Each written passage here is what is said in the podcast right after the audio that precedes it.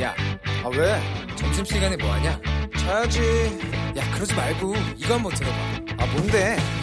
지금 당장 라디오를 켜봐 나른한 오후 깨울 시사 토크쇼 모두가 즐길 수 있고 함께하는 시간 유쾌하고도 신나는 시사 토크쇼 오태훈의 시사본부. KBS 제1라디오 오태훈의 시사본부 2부 시작하겠습니다. 이 시각 꼭 알아야 할 가장 핫하고 중요한 뉴스를 정리해드립니다. 방금 뉴스 KBS 보도본부 박찬영 기자 연결되어 있습니다. 안녕하십니까? 네, 안녕하세요. 예, 코로나19 상황 좀 정리해 주시죠. 네, 오늘 새벽 0시 기준으로 신규 확진자는 64명입니다. 크게 네. 줄었는데 음, 최근 며칠 사이를 보면 100명에서 확실히 내려간 것 같다가 네, 뭐 21일에 147명까지 늘었다가 다시 이제 100명 아래로 내려갔는데 조금 더 지켜봐야 될 것 같고요. 예, 지금 누적 확진자는 8,961명입니다. 음, 사망자는 7명 들어서 111명이고요. 치명률은 조금씩 오르고 있는데 1.24% 그리고 완치해서 격리 해제된 확진자는 257명 늘어서 3,166명이고요. 예, 프랑스에 이어서 여덟 번째로 확진자가 많은 국가로 지금 내려가 있습니다. 우리나라는 심천지발 그 집단 감염은 거의 그 잡은 것으로 보여지는데 네, 지금 간간히 일반 교회에서 지금 음. 집단 감염이 발생하고 있고 또 하나 지금 걱정거리가 유럽에서 너무 많은 확진 환자가 나오다 보니까 대거 지금 우리나라로 다시 돌아오는 국민들이 있거든요. 예, 예, 그래서 이 부분을 어떻게 관리하느냐가 지금 과제인데 이 입국자들에 대한 그 전수 검사로 대응하겠다는 게 바로 정부의 대응책입니다. 어제부터 유럽발 입국자에 대해서 전수 진단 검사를 하고 있거든요. 예, 예, 어제 하루에 1,400여 명이 들어왔어요. 그래서 어. 진단 검사를 했는데 증상이 있는 사람들, 그러니까 기침이나 발열이 있는 사람들이 152명이었고 이분들은 격리해서 지금 검사를 하고 있고요. 네, 증상이 없는 사람들이 한 1,290명이 되는데 이분들은 임시 생활시설로 옮겨서 여기서 진단 검사를 받는데 음, 여기서 양성 검사를 받으면 격리시설에서 2주 동안 격리를 받는 거고 네, 일부는 지금 음성을 판단을 받고 집으로 돌아갔다고 하거든요. 어, 그런데 집으로 돌아가더라도 일반 생활을 하지 못하시고 유럽에서 오신 분들은 2주간 자가 격리를 해야 됩니다. 음, 근데 2주간 격리를 하지 않게 되면 이 정부로부터 처벌을 받게 되는데 뭐 최소 어, 벌금 300만 원 이하의 벌금이나 그리고 생활비 같은 것들도 이제 지원을 못 받게 되고요. 그리고 이제 단기간 뭐 비즈니스로 우리나라에 들어온 외국인들이 있잖아요. 예, 예, 이런 분들은 증상이 없으면 자기 일을 보긴 보되 정부 차원에서 능동 감시로 어디에서 뭐 하는지를 계속 추적 관찰하게 됩니다. 이미 서울에서만 유럽에서 들어와 온 뒤에 확진 판정받은 사람이 55명 이상 되거든요. 네, 근데 이분들이 들어온 다음에 지금 2차 감염을 일으키고 있어서 음, 이제 대거 들어오는 유럽발 입국객들을 어떻게 관리하느냐가 중요한 과제로 지금 정부는 안고 있습니다. 예. 앞서서 이제 교회를 중심으로 해서 일부 확진자가 좀 퍼져나가는 현상이 있었다고 하셨는데 그 전광훈 목사 관련한 교회가 방역 지침 위반으로 처벌받는다고요? 그렇습니다. 어, 일단은 그 정광훈 목사가 설립한 사랑제일교회에 대해서는 서울시가 집회 금지 명령을 내렸습니다. 네. 그러니까 앞으로 당분간 아예 예배를 보지 말라는 명령이고요. 음, 그건 말고 지금 정세균 국무총리가 오늘 방역 지침을 위반한 서울 사랑제일교회 이름을 언급하면서 단호한 법적 조치가 뒤따라야 한다 이렇게 말을 했는데 네, 지금 상황은 일반 상황이 아니고 비상 상황이다. 음, 준 전시 상황이다. 행정명령이 엄포로만 받아들여져서는 안 될 일이라며 강조를 했는데 네, 지금 뭐 종교시설 말고도 체육시설이라든지 아니면 유흥시설 이런 데에 대해서는 보름간 어, 운영이 중단이 권고가 됐거든요. 그리고 이제 대신에 이제 종교시설 같은 경우에는 일부 기준이 있는데 이걸 지키지 않고 어, 예배를 본다든가 하면은 강력한 처벌을 예고를 해 놓은 상태인데 아시는 분들은 알겠지만 어제 그 정광훈 목사의 교회에서 예배를 강행했습니다. 네, 많은 취재진들도 몰렸는데 뭐 취재진들 접근이 아예 차단이 됐고 곳곳에서 충돌이 벌어졌는데 그 교회 측이 그 공개한 유튜브 영상을 보면 이전과는 다르게 조금씩 벌려서 앉긴 했는데 어. 앞뒤 사람들이 다 붙어 앉았거든요. 예, 예. 그래서 이제 예배 시간에 뭐 노래를 한다든지 이렇게 되면은 충분히 비말 감염이 될 수 있는 그런 거리였고 야외 예, 배자들은 아예 이제 다닥다닥 붙어 앉았기 때문에 감염 우려가 높은 그런 상태였습니다. 이 교회 말고도 중소형 교회 중심으로 해서 서울에서는 30% 정도의 교회가 어제 예배를 받다고 하고요. 전국 적으로는 42% 정도의 교회가 예배를 했는데 다만 대부분은 정부에서 제시한 기준을 지켜서 예배를 받다라고 하는데 이 처벌도 처벌이지만 주변 어, 그 일반 시민들 생각해서 네. 기준을 지켜가면서 되도록이면 예배를 중단했으면 하는 그런 바람입니다. 네. 유럽 확산은 뭐 여러 번 전해드렸습니다만 지금 주말 사이에 미국이 상당히 많이 확진자가 늘었어요. 그렇습니다. 지금 트럼프 미국 대통령이 당초 이달 초만 하더라도 이거 코로나19 별거 아니다라는 식으로 반응을 했었거든요. 네. 그런데 지금 급증해서 현재 상황이 미국민이 3만 명 이상이 걸려버렸어요. 음.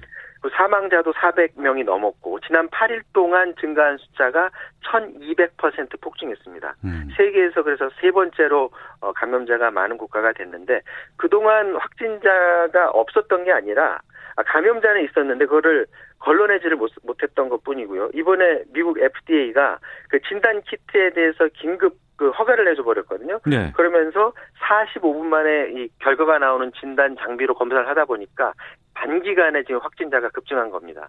이를 일본에 만약에 적응하게 되면 일본 역시도 지금은 검사를 제대로 안 하는데 일본도 음. 만약에 미국처럼 검사하면 확진자가 폭증할 것이다라는 예상을 충분히 할 수 있는 건데 트럼프 미국 대통령이 코로나19는 독감보다 심각하지 않다 이렇게 당초에 그런 글을 올렸었는데 네. 미국민들 대응은 오히려 막 사재기를 하고 그런 불안감이 있었고 그 노벨 경제학상 수상자인 폴 크루그먼 교수가 최근에 그 뉴욕타임스에 글을 기고를 했거든요. 그러면서 네. 이제 한국을 언급했는데 아니 한국이랑 미국이랑 둘 다 1월 20일 날 첫 확진자가 나왔는데 음. 한국은 같은 기간 수십만 명이나 그 검사를 했다. 근데 네. 미국은 고작 6만 명밖에 검사를 못 하는데 이런 어, 부실한 대응이 지금의 상황을 낳았다고 하면서 트럼프 대통령을 비난하기도 했었습니다. 네.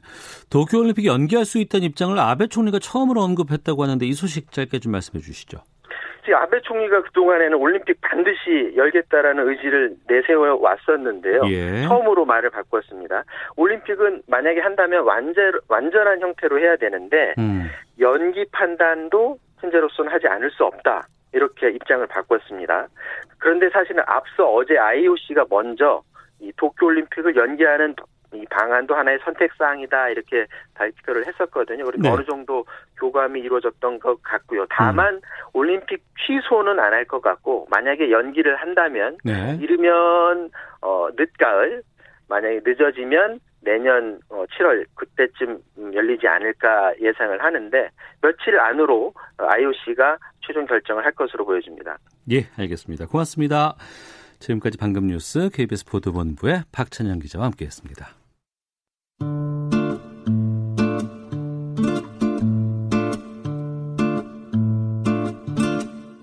오태훈의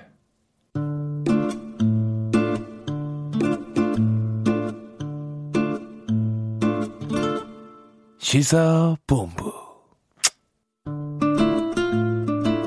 네, 시사본부는 청취자 여러분들의 참여 기다리고 있습니다. 샵 9730으로 의견 보내주시면 되고요. 짧은 문자 50원, 긴 문자 100원, 어플리케이션 콩은 무료로 이용하실 수 있습니다. 팟캐스트와 콩, KBS 홈페이지를 통해서 다시 들으실 수 있고 유튜브로도 만나실 수 있습니다. 유튜브 검색창에 일라디오 혹은 시사본부 이렇게 검색하시면 영상으로 확인하실 수 있습니다. 주말 동안의 이슈를 정리하고 이번 주 가장 눈여겨볼 소식들 살펴보는 시간입니다. 시사구말리. 오늘도 문화일보의 이현정 논설위원 나오셨습니다. 어서 오세요. 네, 안녕하세요. 예, 그리고 오피니언 라이브의 윤희용 여론 분석센터장 자리하셨습니다. 안녕하십니까? 네, 안녕하십니까? 예. 어, 주말 동안 있었던 한 주간의 최신 여론조사 결과부터 좀 살펴보도록 하겠습니다. 네. YTN이 리얼미터에 의한 여론조사 결과부터 지금 살펴보도록 하겠는데 그 전에 예. 예. 이게 좀 중요하기 때문에 그 조사 개요 아홉 개 항목 모두 다 얘기해 주세요. 예, 지난주 이제 월요일부터 금요일까지 실시되었고요. 전국 18세 만 18세 이상 어, 2,507명을 대상으로 어, 유무선 전화 자동응답 혼용 방식으로 실시되었고 표본 오차는 95% 신뢰 수준에서 플러스 마이너스 2.0% 포인트, 응답률은 5.8%였고요. 자세한 네. 사항은 중앙선관위 열심히 사이트를 참조하시면 되겠습니다. 예, 이거 안 해주면 저희 혼나. 네. 자, 그러면 아, 문재인 대통령 국정수행 지지율 어떻게 나왔습니까? 예, 문재인 대통령 국정수행 평가 잘한다라고 하는 긍정평가, 흔히 국정 지지율, 국정수행 지지율이라고 하는데요. 이번에 49.3%가 나왔습니다. 네. 어, 이 수치는 올해 들어서는 가장 높은 수치고요. 음. 어, 부정평가는 47.9%였는데요. 부정평가보다 네. 오차범위 내이긴 합니다만 수치상 이제 더 많은 거고 50%에 이제 근접해서 어, 어쨌든 상당히 이제 지금 코로나 국면에서 주목을 어. 받고 있는데요. 그 원인은 아무래도 이제 코로나 대응에 대한 평가 때문인 것 같아요. 네. 그러니까, 어, 물론 이제 불만족스럽게 바라보시는 분들도 있고 불편함을 음. 느끼시는 분들도 있을 텐데, 어, 외국 에 비해서 어쨌든 대처가 낮다라고 하는 이제 외신 보도들이 최근에 이제 많이 보도가 되면서 예. 아마 이제 영향을 좀 많이 받은 것으로 보이고 그래서 실제 이제 다른 조사기관에서는 잘한다라고 하는 긍정 평가를 한 사람한테 그 이유는 무엇이냐라고 음. 질문하는 경우도 있거든요. 네. 거기 보면 절반 이상이 어. 코로나 대처라고 나옵니다. 예. 그러니까 잘 못한다는 사람 에게도 이유를 물었을 때도 그것도 1위이긴 하거든요. 어. 근데 그거는 코로나 대처가 그 때문이다라고 하는 게 줄어들고 있어요. 그러니까 예. 어 이제 코로나 대응에 따른 이제 대통령 국정 수행의 긍정 평가가 음. 높아지는 흐름에 있는 것은 이제 분명해 보입니다. 네. 대통령 국정 수행 지지율에 대해서 이현정 논설위원께서도 좀 말씀해 주시죠. 그러니까 아무래도 이제 지금 코로나 사태가 사실은 이 유럽과 미국을 중심으로 해서 워낙 이제 그 급속히 퍼지고 예, 예. 더군다나 이제 이 나라들이 사실 그동안 뭐 G7 국가라든지 뭐 이렇게 이야기를 하지만 잘 사는 선진국이잖아요. 네, 그렇습니다. 실적인 예. 이제 공공 의료라든지 이런 것들이 굉장히 허점들이 많이 드러났어요. 음. 특히 미국 같은 경우는 미국 사회가 갖고 있는 기본적인 이 의료 문제에 대한 민낯이 뭐 그대로 드러났지 않습니까? 네. 물론 우리가 초기에 방역을 여러 가지로 좀 잘못해서 어, 사망자라든지 또 확진자 수가 급속히 늘어난 건 사실입니다.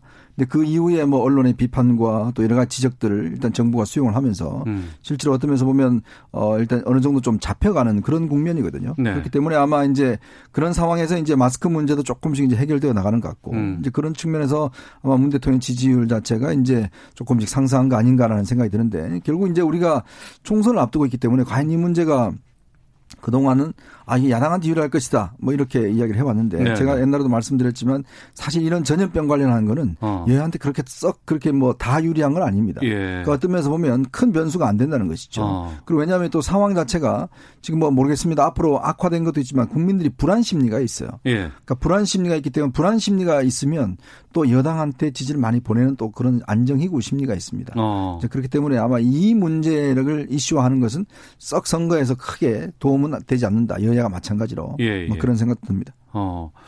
총선 글쎄요 진짜 정말 얼마 안 남았어요. 네. 근데 그런 상황에서 총선에 관련된 여러 가지 정치적 문제보다는 이 코로나 19에 대한 여파라든가 반영이라든가 이런 것들에 좀 집중될 수밖에 없는 상황인데 정당 지지도는 어떻게 나왔습니까? 예, 같은 조사에서 정당 지지율은 여당인 더불어민주당이 42.1%, 음. 제1야당인 미래통합당은 33.6%, 어, 국민의당은 4.0%, 정의당은 3.7% 순이었습니다. 예.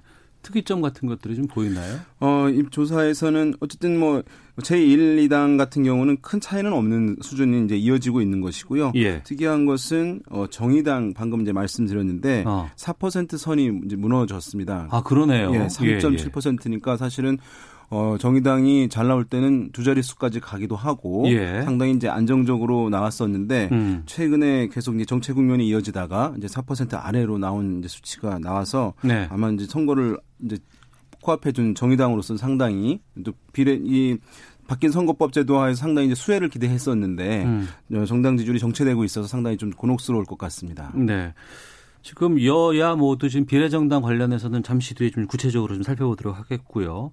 어, 지금 이 정당 지지율에 대해서 좀 말씀해 네. 주시죠. 네. 사실 이제 참 정치라는 거는 표를 까봐야 아는 거기 때문에 지금 이 조사를 갖고 정의당이 불리하다, 유리하다 뭐 이야기하는 거는 뭐 아직 이릅니다만은 네. 어쨌거나 정의당이 이 연동형 비례대표제의 가장 큰 수에 예를 들어서 이정미 전 대표가 단식까지 해서 어떤 면에서 이걸 가장 강력하게 밀어붙였고 네. 사실은 뭐 정의당의 비례대표가 되면 이번에 확실히 어떤 원내 교섭단체 가능하다라는 전망들이 있었지 않습니까? 그랬죠. 예. 근데 문제는 처음부터 지적을 해왔지만 이 선거법의 가장 큰 맹점은 위성 정당을 만들 수 있다라는 그런 음. 문제가 생겼잖아요. 네. 결국 여기에 야당이 먼저 어, 선포를 하고 뭐 위성 정당을 만들었고 음. 여당도 음. 결국 이제 딸려 어, 끌려가는 거 하면서 결국 이제 본인들도 만들었고 그러다 보니까 제1 위성 정당, 제2 위성 정당까지 지금 나오는 상황이 됐어요. 예. 이제 그런 상황에서 면에서 파이가 물론 일정 정도 파이가 있는 상황에서 정의당이 차지할 목들이 점점점 줄어들고 있는 게 아닌가라는 음. 이제 우려들이 있는 거죠. 예. 더군다나 정의당이 사실은 이번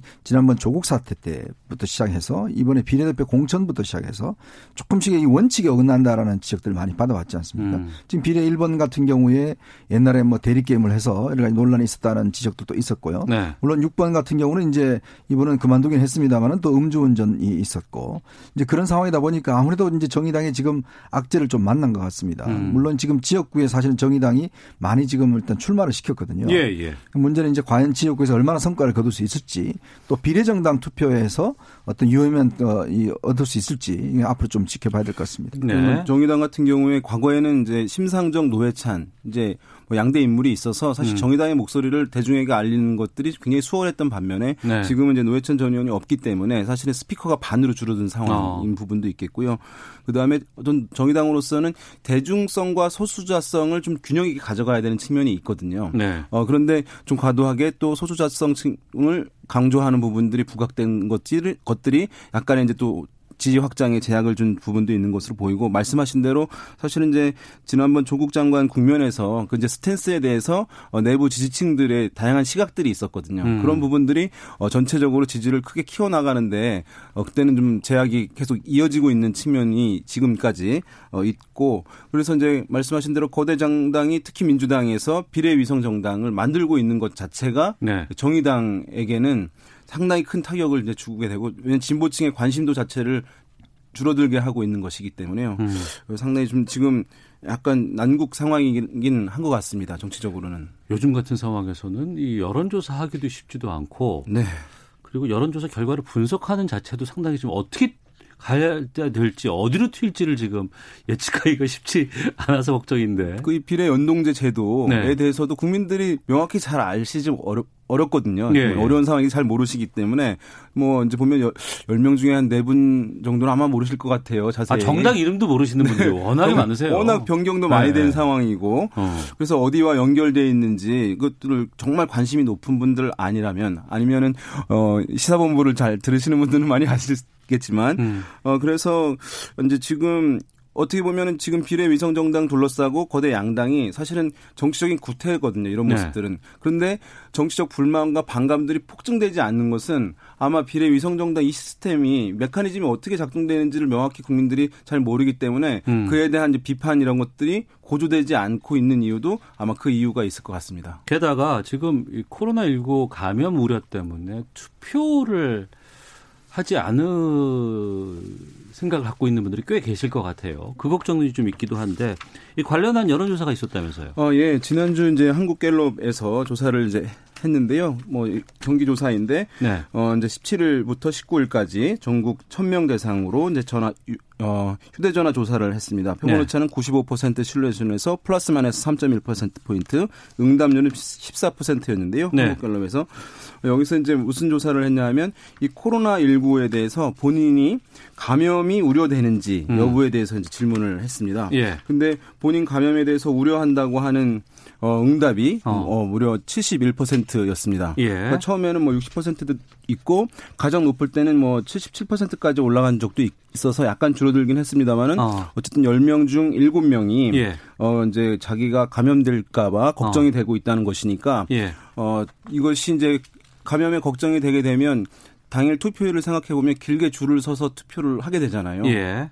그러면 어, 그 바이러스가 옮겨오게 될까 걱정하시는 분들이 투표장에 잘 나갈 수 없게 되는 것이거든요. 어. 그래서 일단 나오는 조사 결과를 좀 자세히 보게 되면 높은 이 감염 우려가 높은 것이 고연령대에서 많긴 해요. 그렇죠. 네, 60대 이상에서 많고 그러다 보니까 60대 이상의 고령층들이 보수 정당을 지지하시는 분들이 많으니까 그래서 이제 보수 정당 지지층이라든가 보수층에서 또 비율이 높긴 하거든요. 음. 어 그런데 그래서 이제 보수 정당에서는 이분들을 얼마나 이제 안심하고 투표할 수 있게 만드는지 여부가 또 하나의 중요한 선거에서 어, 쟁점이 될 것으로 보이고 예. 반면에 어쨌든 지표상에서는 고령층에 비해서는 낮지만 자녀를 둔 3, 음. 40대 주부층 도 아마 당일에 가서는 그 민감도가 높아질 거라고 보여요. 아양 경질까봐. 예, 예. 아. 그래서 아마 양당 모두 여러 가지 선거 전략들이 있겠습니다만은 지지층들이 투표에 참여할 수 있도록 하는 것도 매우 중요한 사항이 될 것 같습니다. 코로나 19 상황에서의 이 총선 투표율 어떻게 전망하세요? 지금 우리가 18대 어, 총선 때 우리가 이 투표율이 46.1%였습니다. 18대 총선이면 네. 2008년 예. 2008년이죠. 예, 예. 그러니까 그 이전 선거 17대 같은 경우는 60.6%였어요. 그러니까 어. 굉장히 이제 많이 떨어졌죠. 예. 반 이하로.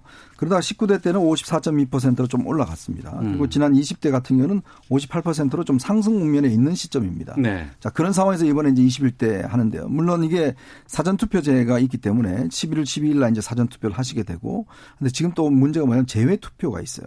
재외국민 투표가. 아 지금 외국에 사시는 분들은 그 투표소로 가셔야 되는데 그렇죠. 지금 이게 지금 통제가 돼서 아, 이게 상당히 문제가 또 될 겁니다. 예. 그러니까 재투표가 있고 사전 투표가 또 이제 있고요. 예. 사전 투표 같은 경우는 이제 이미 벌써 한 이제 2주 뒤면 사실은 사전 투표가 실시되기 때문에 사실상 예. 선거 운동은 어떤 면에서 보면 이제 한 2주 정도밖에 남지 않는 거예요. 투표하려면. 사전 투표 용지에 인쇄가 되는 게 그렇죠. 시점이 되게 중요하겠네요. 네, 지금 일단 이제 다음 주 어, 이번 주죠. 이번 주에 이제 어, 목요일 날 후보자 등록이 되면 예. 그 다음부터 바로 이제 선거인 명부가 4월 3일 날 이제 확정이 됩니다. 어. 이제 그런 상황이 되다 보니까요. 예, 예. 이게 지금 사실은 선거운동 기간이 얼마 안 남았어요. 그러네요. 네, 그리고 또 이제 만약에 투표장에 갈 경우에 만약에 열의를 일단 체크를 하고 음. 그다음에 이제 마스크를 끼고 뭐 이런 걸 하는데 문제는 투표장이 안에 들어가면 이제 혼자 들어가서 기평 그용저 이제 기봉 가지고 이제 찍는 거 아니겠습니까? 네네. 네.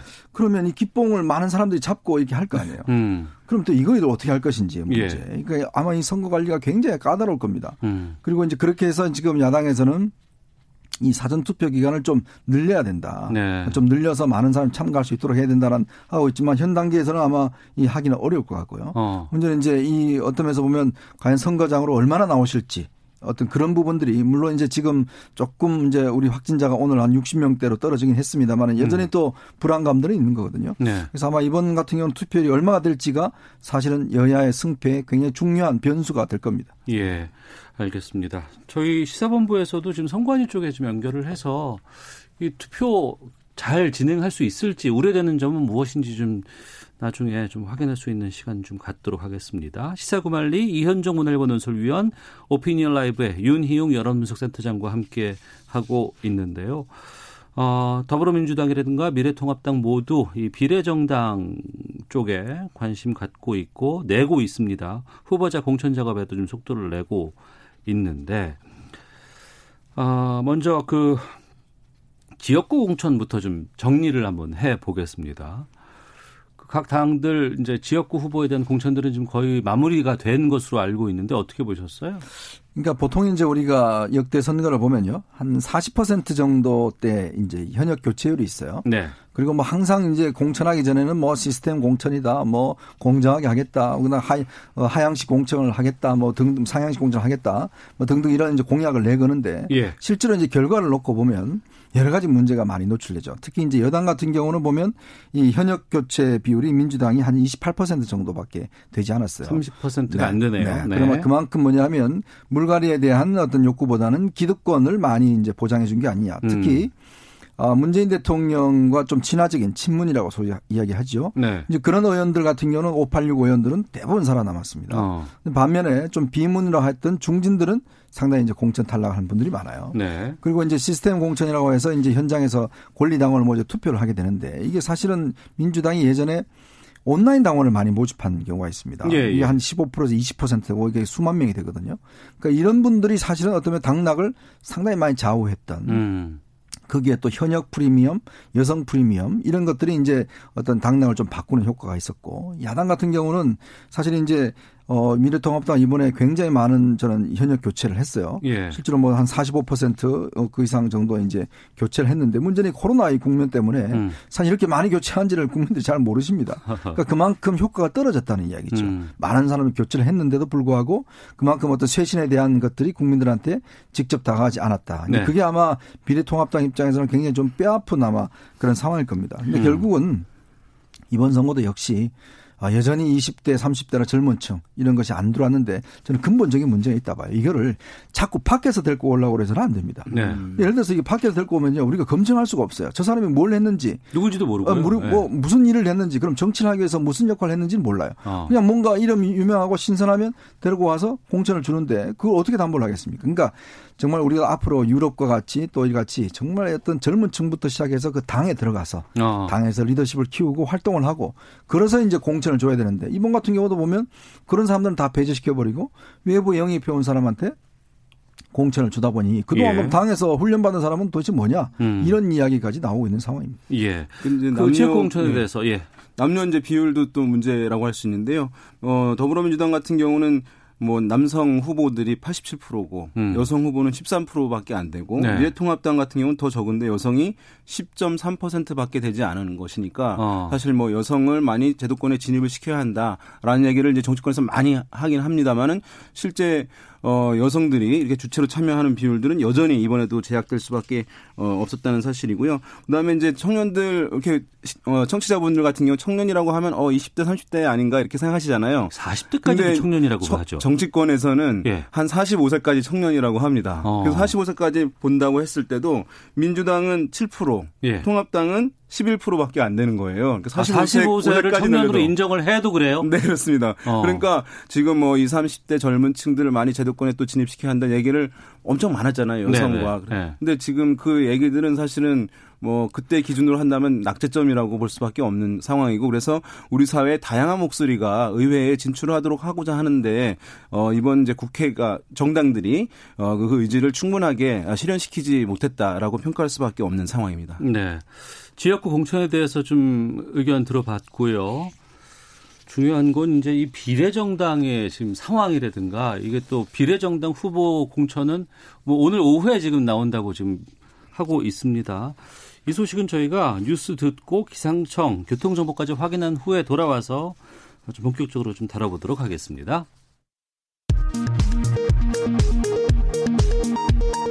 코로나19가 전 세계적으로 확산하면서 귀국을 희망하는 재외 국민이 급증하고 있습니다. 외교부는 전 세계 투입에는 신중한 입장으로 현지에서 사용할 수 있는 항공편을 최대한 활용하겠다는 입장입니다. 문재인 대통령이 오늘 문화체육관광부 제1차관에 오영우 현 문체부 기획조정실장을 임명하는 등 4명의 차관급 인사를 단행하고 청와대 공직기강 비서관에 이남구 감사원 공직감찰본부장을 내정했습니다. 정부가 자금 시장의 단기 금리 변동성이 과도해질 경우 시장 안정 방안을 신속하게 시행하기로 했습니다. 김용범 기획재정부 1차관은 세계 실물 경제가 당초 예상보다 더 크게 위축될 것으로 전망했습니다. 코로나19 여파로 다음 달까지 유치원이 휴원하는 것과 관련해 정부가 수업료의 반액을 지원해주기로 했습니다. 나머지 절반은 유치원이 부담해야 합니다.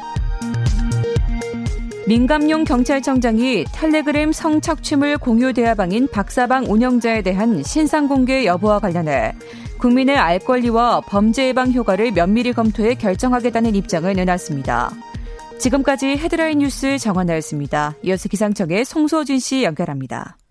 미세먼지와 날씨 정보입니다. 지금 구름 한 점 없이 청명한 하늘이 펼쳐져 있고 공기도 대체로 깨끗합니다. 대기 확산이 원활해서 오늘 전국의 먼지 농도는 보통 단계에 머물겠습니다. 아침에는 많이 쌀쌀했는데 기온이 크게 올라 포근해졌습니다. 예상한 낮 기온이 서울 16도, 대전, 광주 18도, 대구 19도 등으로 오늘도 평년 기온을 3, 4도 가량 웃돌겠습니다. 날씨는 이렇게 무척 좋은데 건조합니다. 지금 전국 대부분 대부분 지방에 건조특보가 발효 중이니까요. 불조심하시기 바랍니다. 이 건조함을 달래줄 비는 목요일에서 금요일 사이에 전국에 내릴 전망입니다. 현재 서울의 기온은 16도입니다. 미세먼지와 날씨 정보였습니다. 이어서 이 시각 교통 상황을 KBS 교통정보센터 김민희 씨가 전해드립니다. 네, 작업 구간 중심으로 도로 정체 이어지고 있습니다. 경부고속도로 부산 쪽으로 양재 부근 사고는 처리 작업이 마무리됐지만 한남부터 차량들 서행하고요. 더 가서는 오산 일대로 교통량 늘었습니다. 이 옥천 부근의 정체는 작업 여파입니다. 서해안고속도로 서울 방면으로 석임제 부근 1차로에서는 장애물을 처리하고 있고요. 영동고속도로는 인천 쪽으로 월곡분기점 부근 4차로에는 화물차가 고장으로 서 있어서 부근으로 많이 혼잡합니다. 반대 강릉 쪽으로 횡성휴게소 부근에서도 3차로를 막고 고장난 차를 처리하고 있습니다. 중부 내륙고속도로 양평 쪽으로 창녕 부근의 정체 역시 작업 여파고요. 광주 원주고속도로 원주 쪽으로 동곤지암 일대로도 작업 여파받아 차량들 속도 줄여 지납니다. KBS 교통정보센터였습니다.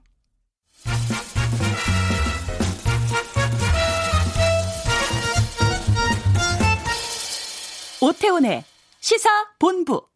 네, 시사본부 시사구말리 이현종 문화일보 논설위원 윤희용 오피니언 라이브 여론분석센터장과 함께하고 있습니다. 이번 21대 총선은 비례정당이 꽤 있습니다. 미래통합당에서 나온 미래한국당이 있고 그리고 어, 더불어민주당에서 관련된 참여하는 연합정당인 더불어시민당이 있습니다. 그리고 또 열린민주당이라는 비례정당도 생겼고 그 외에도 몇 개가 좀 더 있는 것 같은데 어, 이 비례대표의 공천이 이번 주 수요일인가 목요일까지 끝내야 되는 거죠? 네, 목요일 날 이제 그 후보를 내야 되죠. 예, 예. 그러려면은 뭐, 예를 들어 후보 재산 상황이나 이걸 다 해서 내야 되기 때문에 어. 목금이 후보 등록입니다. 예. 네, 그러면 뭐 최대한 늦춰도 금요일까지는 이제 등록을 해야 되죠. 예. 미래 한국당은 이제 뭐 단일 비례정당이기 때문에 좀 잠시 뒤에 다시 얘기를 해보고요. 지금 이 더불어시민당은 연합정당입니다. 지금 이 상황 어떻게 보고 계신지 이현정 의원께서 먼저 좀 정리를 네. 좀 해주세요. 제가 예전에 현장에 취재할 때요, 이 비례대표 명단 발표하지 않습니까? 네. 이 발표하러 계단 내려올 때도 명단이 바뀝니다. 네. 정말 이게 알수 아, 없는 단상에서 발표를 하고 내려올 때 네. 바뀌어요? 아니 처음에 발표하러 그 내려오는데 그 예. 중간에도 바뀌는 예, 경우를 예, 제가 예. 봤어요.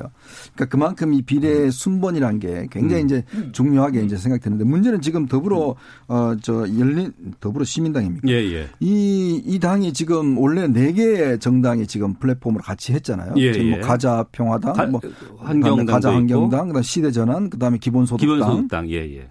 근데 문제는 지금 후보를 받아서 심사를 해보니까 예. 이 가짜자 부든 정당에서 적합도 이제 적합한 사람이 없는 거예요. 다. 아. 다 문제가 있는 사람이서 이 두 정당은 일단 후보로는 배제를 시켰어요. 예. 그리고 나머지 두 개 지금 정당만 후보를 내게 하는 건데 그러다 보니까 좀 문제는 비잖아요. 어. 그래서 지금 또 다시 시민 공천을 받는다는 명목으로 해서 지금 윤미향 지금 정대협 간사라든지 음. 또 그다음에 이제 권인숙 씨라든지 이런 분들을 지금 또 다시 모으고 있어요. 네. 그리고 이제 그 이후로는 지금 원래 그 더불어민주당에서 온 이제 명단을 넣는, 넣는 문제인데 지금 어. 문제는 더불어민주당에서 이 순번 정한 분들이 자꾸 번호를 당겨달라고 이야기를 하는 거예요. 왜냐하면 아, 예, 예. 이제 이 정당의 어떤 가장 얼굴이 예를 들어서 어. 앞번호인데 이거 우리 지지자들이 앞번호에 정말 처음 보는 사람들이 있으면 이게 음. 찍겠느냐. 음. 그리고 또 이게 자칫하면 열린민주당과의 경쟁 때문에 어떤 생각보다는 더 안 될 수가 있기 때문에 자꾸 네. 명단을 좀 당겨야 된다. 이 논란 때문에 원래 아침에 발표를 하려고 하다가 지금 음. 발표를 못 하고 음. 오후로 지금 연기가 됐어요. 네. 저희가 굉장히 좀 난항을 겪는 것 같습니다. 아마 어. 그당 합류한 당의 내부의 어떤 그런 가지 문제도 있고 또 후보 개개인에 대한 심사를 지금 또 해야 되잖아요. 그렇죠. 이제 그런 네. 문제도 생겼기 때문에 모르겠습니다. 이게 발표가 나봐야 할 것 같은데 오늘 중으로 아마 나지 않을까라는 생각도 듭니다. 예. 윤영 선생님께서는요? 어, 그 열린민주당이라고 정봉주 손혜원 이제 정봉주 전 의원, 손혜원 네. 의원이 주도하는 열린민주당이라고 하는 비례정당이 이제 만들어지는 거잖아요. 네. 어, 그러니까 민주당 계열의 어, 비례 정당이 이제 두 개가 된 거잖아요. 그렇죠. 그렇기 때문에 예. 정의당으로 가는 표도 좀 줄어들게 하겠고, 음. 그래서 아마 전체에서는 뭐 한 석이라도 더 늘어나는 데는 긍정적인 효과를 민주당이 줄 것 같아요. 네. 어, 그런데 문제는 뭐냐 하면 이것이 이제 아까 우리 위원님 말씀하신 대로 민주당에서 어, 더불어 시민당에 보낸 비례의원들이 10번부터 지금은 포진하기로 되어 있는데 음. 그런데 열린민주당에서 정당 득표를 아주 많이 한 경우 네. 그렇게 되면 더불어도 시민당의 몫이 줄게 되는 거 아니에요? 특히 민주당 의원 몫이 후보들이 아. 줄어들게 되는 것입니다. 후수지로 배치를 했기 때문에 그렇습니다. 예. 네, 그렇게 되면 또 어떤 문제가 발생하냐면 선거가 끝났어요. 음.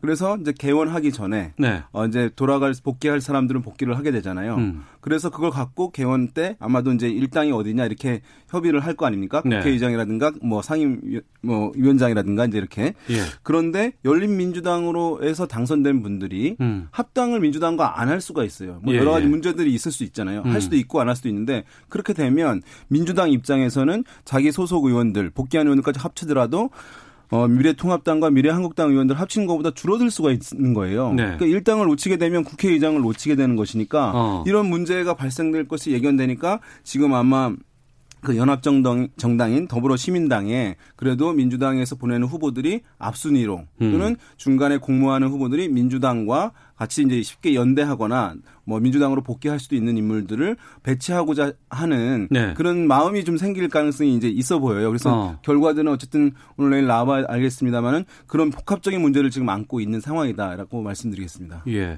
표심이 어떻게 적용할지에 대해서는 어, 뭐, 그 진보 쪽이라든가 음. 현재 그 여당을 지지하는 성향 쪽에서의 각기 표심들이 양쪽으로 좀 나눠질 수밖에 없는 것이고 이게 어느 쪽으로 치울지에 대해서는 예상하기가 쉽지 않은 상황이네요.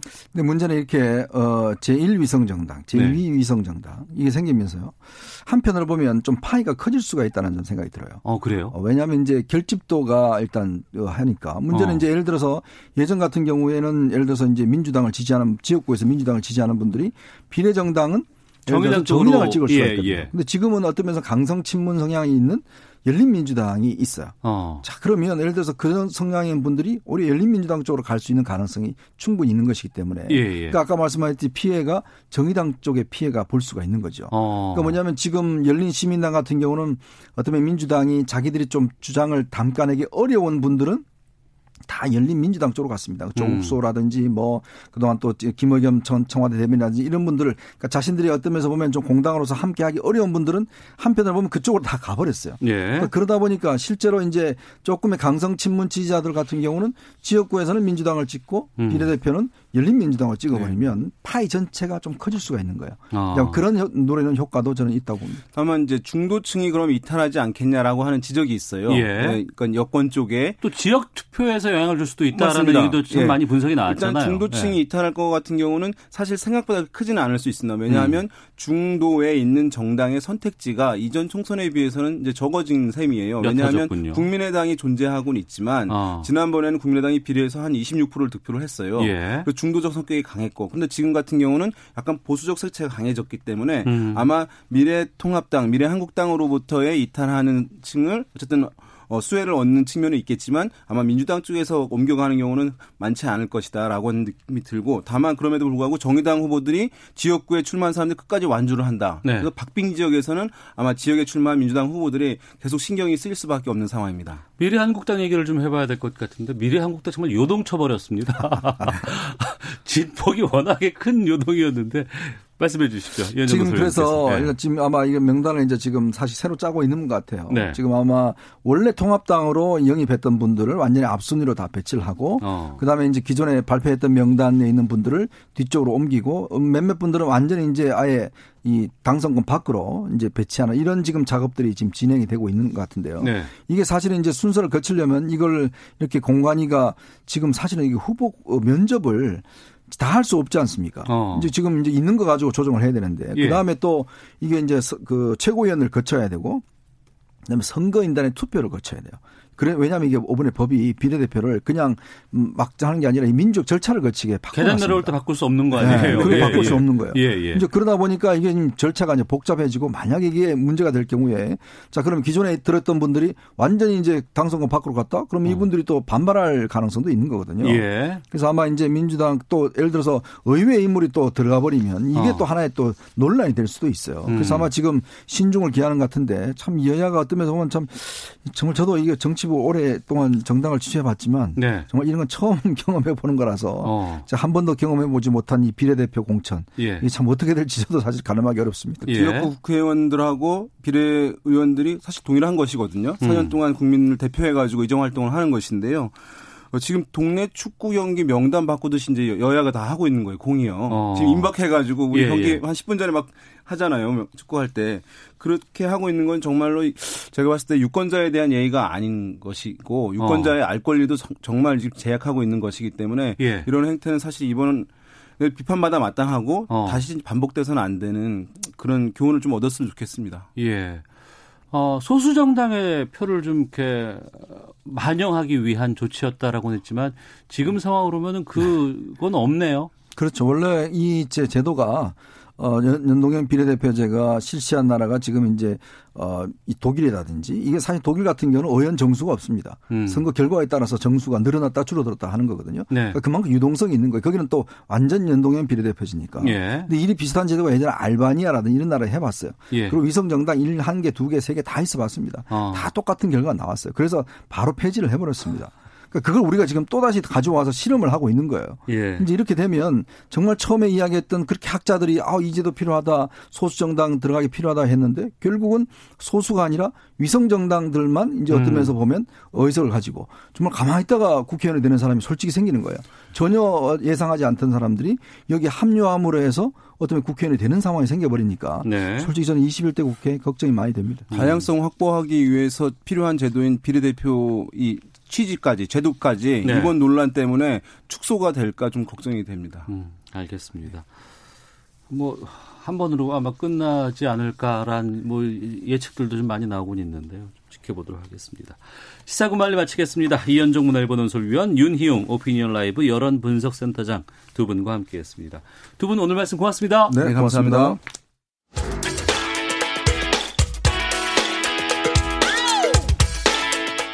오태훈의 시사본부는 여러분의 소중한 의견을 기다립니다. 짧은 문자 50원, 긴 문자 100원의 정보 이용료가 되는 샵 9730, 우물정 9730번으로 문자 보내주십시오. KBS 라디오 앱 콩은 무료입니다. KBS 라디오 오태훈의 시사본부. 지금 여러분은 대한민국 라디오 유일의 점심 시사 프로그램을 듣고 계십니다.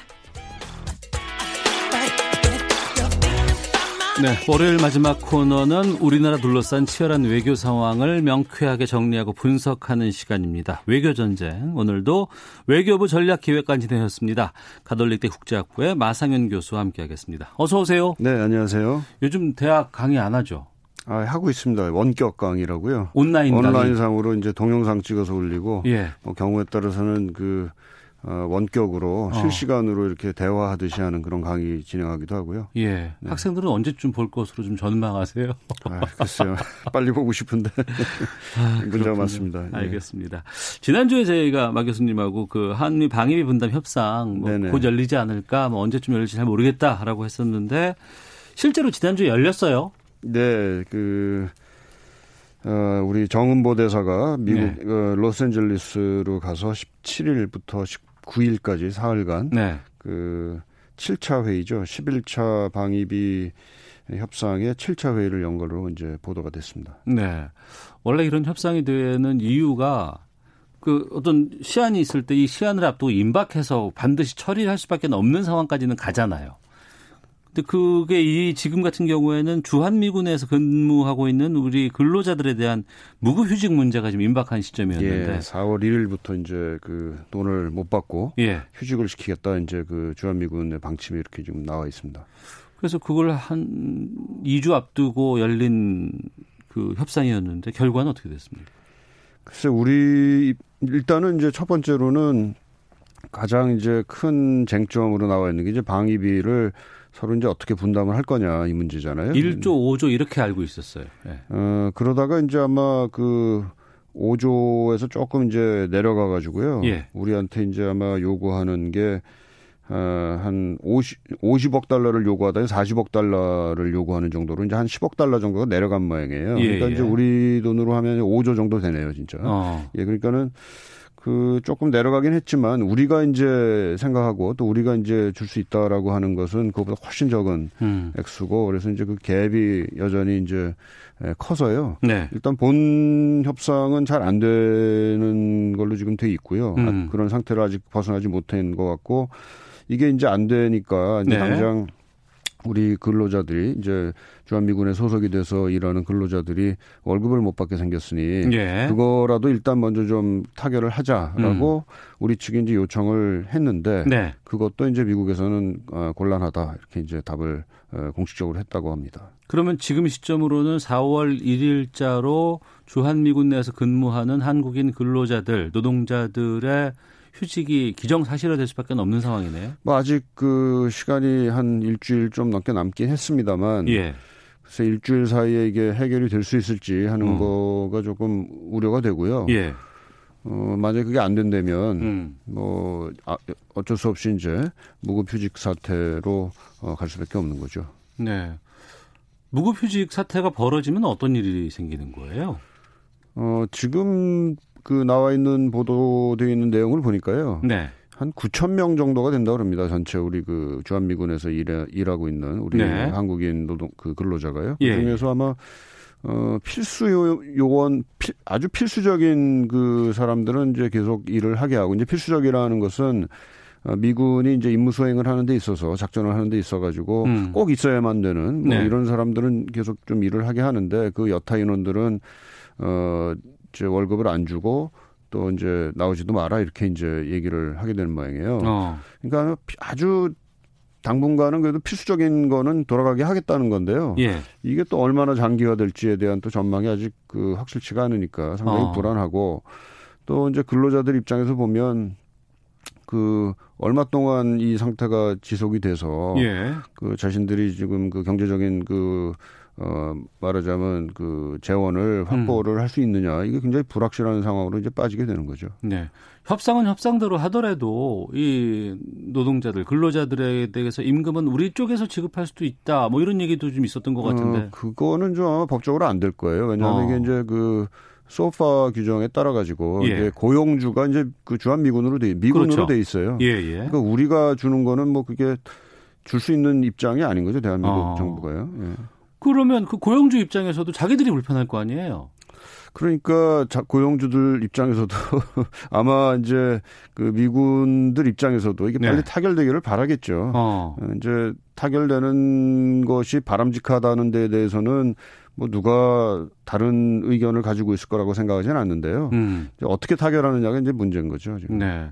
뭐 위에서 협상 전문가들이나 수뇌부들은 뭐 기싸움 같은 것들 많이 벌이겠지만 정작 이렇게 어, 무급휴직 사태가 벌어지게 되면 주한미군에 있는 주한미군들조차도 자신들의 생활이라든가 여러 가지 것들이 좀 타격을 받을 수밖에 없겠고. 네, 불편해질 거고요. 이제 어. 걱정이 되는 거는 이게 단지 그, 그, 뭐, 월급을 받냐 안 받냐 문제도 있지만. 네.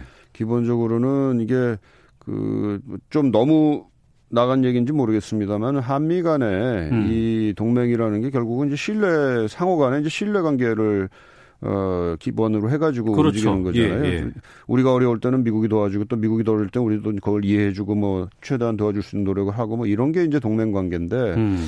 이게 동맹 관계가 어, 너무 이제 그, 그 거래적인 걸로 그 좀 바뀌어가지고 어, 장기적인 그 신뢰 관계가 훼손되는 거에 대한 그런 우려들이 아무래도 있고요. 예. 뭐 단기적으로는 아까 말씀드린 대로 주한미군을 지원하는 그 여러 가지 이제 형태의 그 서비스들이 중단이 되게 됐을 때 음. 뭐 당분간은 뭐 필수 요원들을 데리고 한다니까 당분간은 큰 문제 없을 수 있겠습니다만은 이게 조금 오래되게 되면 과연 주한미군의 에, 준비 태세랄까요? 전, 어, 전 전투 준비 태세 이런 게 이제 얼마나 이제 유지될 수 있을 것이냐 이런 거에 대한 우려도 이제 분명히 있는 거죠. 네. 몇 차례 협상 과정에서 애초에 뭐 5조를 더 올려달라고 처음에 시작을 했다가 네네. 네. 이 금액이 좀전 줄줄 줄 알았거든요. 마지막 임박했을 때까지. 조금 줄긴 한 모양입니다. 네. 그러니까 뭐한 어, 50억 달러를 요구를 했다가 한 40억 달러로 조금 요구액이 좀 줄었다 그러니까. 근데 우리가 올해 아니 작년까지는 이제 1조 정도밖에 안 줬기 1조 때문에 300억 3, 400억 정도 네, 너무나 터무니없이 아직도 개, 이제 간극이 큰데. 그렇습니다. 예. 이걸 정말 다 받을 생각인가요, 미국이?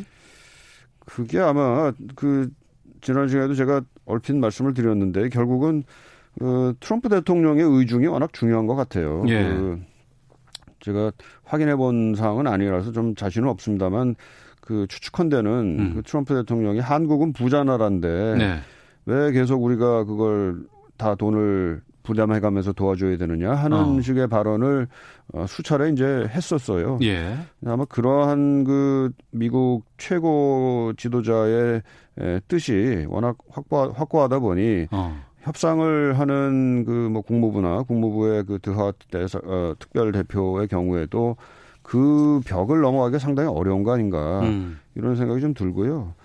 또 하나는 지금 이제 그 우리가 이제 4, 4월 달에 이제 총선을 남기고 앞에, 앞에 두고 있잖아요. 예, 예. 총선을 앞에 두고서는 우리 입장도 사실 변화하기가 어렵다라고 아마 미국이 생각할지 모르겠어요. 어. 그러니까 근데 이제 총선을 끝나고 나면 그래도 약간이라도 조금이라도 그좀 그 유연해 질 수 있는 여지가 조금이라도 있을지 모르니 음. 아마 총선 전까지만 하더라도 정, 전까지는 미국이 뭐 특별한 그 어, 뭐랄까, 양보랄까요? 지금까지 음. 요구해왔던 거를 좀 누그러뜨린다거나 할 네. 가능성은 상당히 낮지 않을까 이렇게 좀 전망이 됩니다. 아, 한미 간의 방위비 분담금도 총선의 영향을 받는군요. 아무래도 이제 협상 상대가 이제 무슨 생각을 하는가, 어떤 입장에 있는가를 이제 어허. 서로 이제 봐가면서 하지 않겠습니까? 알겠습니다. 자, 우리나라 둘러싼 외교 현안에 대해 알아보는 시간입니다. 외교 전쟁 가톨릭대 국제학부의 마상현 교수와 함께 말씀 나누고 있습니다. 북한이 지난 주말에 단거리 탄도미사일 추정되는 발사체를 또 발사를 했습니다. 예, 예. 뭐 3월에서만 벌써 지금 세 번째라고 하고 이 상황은 어떻게 보고 계세요? 그 우선은 그, 그 평북 선천이라는 어, 데서 이제 동해상으로 이제 두 발을 발사를 했다 그러고요. 예. 이제 한 410km 정도를 날아가고 이번에 쏜 그 발사한 두 발의 미사일은 단거리 미사일인데 에, 아마도 그 우리나 이제 미, 주한미군의 요격이 굉장히 힘든 어. 그런 그 기동을 하는 그런 미사일로 지금 어, 평가가 되고 있습니다. 예. 그리고 이제 또 하나가 요격이 힘들다는 거, 또 하나가 이제 그 굉장히 그 위력이 막강해서 북한 북한판 에이테킴스다. 그 에이테킴스라고 이제 우리가 보유하고 있는 예. 미사일이 있는데 이거 경우에는 그 축구장 한 세, 세네 개 정도를 초토화할 수 있는 어. 그런 굉장히 위, 큰 위력을 가지고 있는 예. 거라고 합니다. 이제 거기 이제 하나의 탄도 안에 여러 가지 이제 자, 자탄이라는 게 이제 들어가 있어가지고 어, 예, 예. 막 퍼지면서 이제, 예. 커, 이제 타격을 하는 그런 어. 미사일이라는 뜻이죠. 그래서 그 굉장히 위력적인 미사일이고 또 하나는 이제 요번에 그 김정은 위원장이 이제 참관을 그 하면서 했는 이제 이 에, 유도 무기 어, 시, 시험 발사를 했는데요. 그 김정은 위원장이 이제 한 얘기가 보게 되면은 이게 일종의 그 신형 무기 체계를 우리가 개발했다라는 음. 얘기를 하고 또 하나는 이제 앞으로 그 뭐랄까 신형 무기 체계에 더해서 전략 전술 무기도 우리가 개발 중에 있다 뭐 이런 얘기를 했어요. 네. 어, 그런 거 봐서는 이것이 어, 단순한 그냥 그 일회적인 실험이라고 보기는 어렵고 굉장히 음. 장기적인 그런 나름대로의 그런 계획 하에서 그 국방력 강화를 위한 계획 하에서 이제 이런 그 발사 실험을 했다 이렇게 보는 게 맞는 것 같습니다. 네. 북한 쪽에 뭐 동계 훈련의 일환이었다, 뭐 국방력 강화를 위한 조치였다, 뭐 이렇게 하지만 또 아무래도 이게 우리라든가 미국을 향한 정치적인 의도도 분명히 담겨 있을 것 같다고 보는데 어떻게 전망하십니까?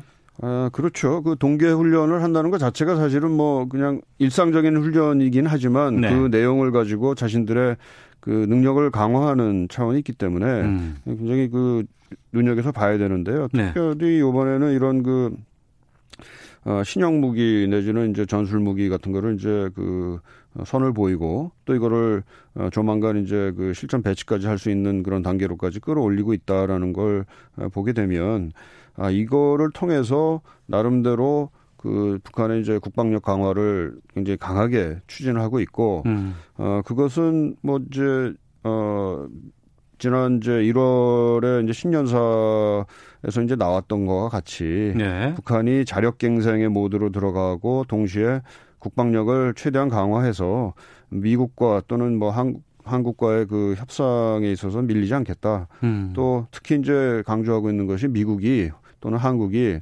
북한에 대해서 이제 압박 전략을 군사적인 압박을 강화 할 가능성이 있다고 보, 더라도 네. 거기에 자기 장인애들은 충분히 대비하고 있다. 음. 전혀 이제 밀릴 것이 없, 밀릴 것이 없도록 만들고 그러한 전제하에서 어, 협상을 하겠다. 뭐 이런 그 뜻을 이제 계속 보이고 있는 거죠. 그런 상황에서 코로나 19 상황이 미국에서 상당히 지금 급박하게 지금 전개가 되고 있습니다. 네네. 확산 속도도 상당히 빠른데 그 시점에 트럼프 대통령이 김정은 위원장에게 친서를 보냈어요. 주 내용은 뭐 코로나19 방역 관련해서 협조해 주겠다. 뭐 이런 얘기들 같은데 어, 떻게 보세요, 이걸? 그 저 김정은의 이제 동생인 여동생 네. 그 김여정 노동장 제2 부부장이 이제 그 담화를 냈는데요. 그와 네. 관련해서 거기서 이제 얘기가 나와 가지고 알게 된 건데 그 담화 내용을 보니까요. 그 트럼프 대통령이 이제 김정은 생일에 음. 1월 8일인데 예. 그 생일을 즈음해서 축하 메시지를 보낸 모양이에요. 예. 거기에 대해서 뭔가 그 북한이 답을 했고 어. 그 답을 한 거에 대해서 트럼프 대통령이 그 기쁘게 생각하는데 예. 기쁘게 생각한다 하면서 다시 친서를 예. 아, 보낸 걸로 지금 나와 있습니다. 어. 그러니까 이제 뭐 1월 8일 시점이면 코로나19랑 관련이 없네요. 하고는 예. 특별히 이제 관련이 없는 시점에 이제 시작이 그러니까 친서가 왔다 갔다 하는 나름대로 어 북한하고 미국 간의 정상 간의 그 메시지가 왔다 갔다 하고 있었다라고 봐야 되는 거고요. 그러니까 네. 코로나하고 뭐 아주 직접적인 관계가 있다라고 보기는 좀 어려운 상황인 것 같아요. 어. 적어도 이제 미국의 입장에서 봤을 때요. 예, 예. 하지만 그 북한의 코로나19 관련해서 약간 방역 취약한 그렇죠. 부분들 예, 예. 또 이란과도 연계돼서 지금 얘기가 좀 나오고 있거든요. 네. 어, 트럼프 대통령은 북한, 이란 쪽에 이 코로나19 관련해서 우리가 그 나라 좀 지원해 줘야 된다 이런 네, 예. 것들은 계속 얘기를 좀 하고 있잖아요. 네, 폼페이오 장관이 그런 얘기를 했었죠. 예. 어, 가능성이 있다고 보십니까? 글쎄 뭐 저 일단은 북한의 경우에는 자신들이 다 지금 완벽하게 처리를 하고 있다라고 이제 어 얘기를 어떻게 보면 대내적으로 하고 있는 입장이어 가지고 얼마나 예. 그거를 받을지 모르겠습니다만 음. 뭐 받더라도 어 물밑으로 받겠죠. 어. 어 그리고 이제 중요한 거는 그 짧게 마무리해 주셔야 돼요. 예. 아, 예, 예.